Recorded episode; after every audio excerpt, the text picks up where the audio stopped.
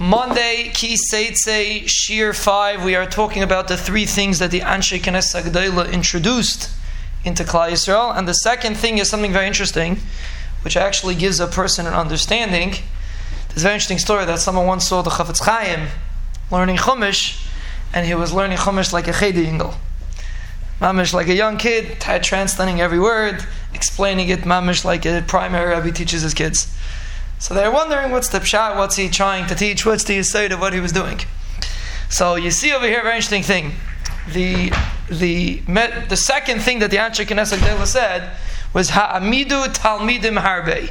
You should have many Talmidim. And the Rav brings two interesting pshatim what that means to have many Talmidim. Either it means that a person should teach Talmidim even if they're not Ra'uy, Meaning, even if a person, uh, you have Talmidim that are not necessarily on the highest level, you should still teach them. And the other pshat that the Rav says is that a person should teach Talmidim even when he gets older. It means even when a person's older, he shouldn't hold himself back from teaching Talmidim. Now, usually that seems to be only applicable to someone that teaches Talmidim. But there's a very interesting concept that we see from this uh, Mishnah and that is that if a person wants to get a complete understanding in something, you have to teach yourself like you're a Talmid. It's very interesting. A Talmid Chacham is not called a Chacham, he's called a Talmid Chacham. The reason why he's a Talmid Chacham is if a person wants to learn an inyan properly, you have to learn it like a Talmid. You have to learn it like you're learning it the first time.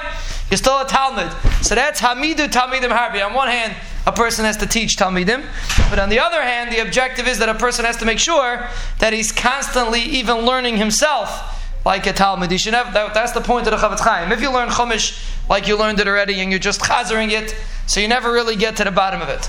But if you learn it and you internalize every single facet of the Chumash, every single facet of things that seem to be pretty simple, that's the concept of how Ha'amidu Talmidim Harbe. Even when a person gets older, number one, teach Tamidim, but number two, teach yourself, make yourself into a Talmid, and even when a person's older, Ha'amidu Talmidim Harbe have many Talmidim even in your older age when a person feels like he already knows everything.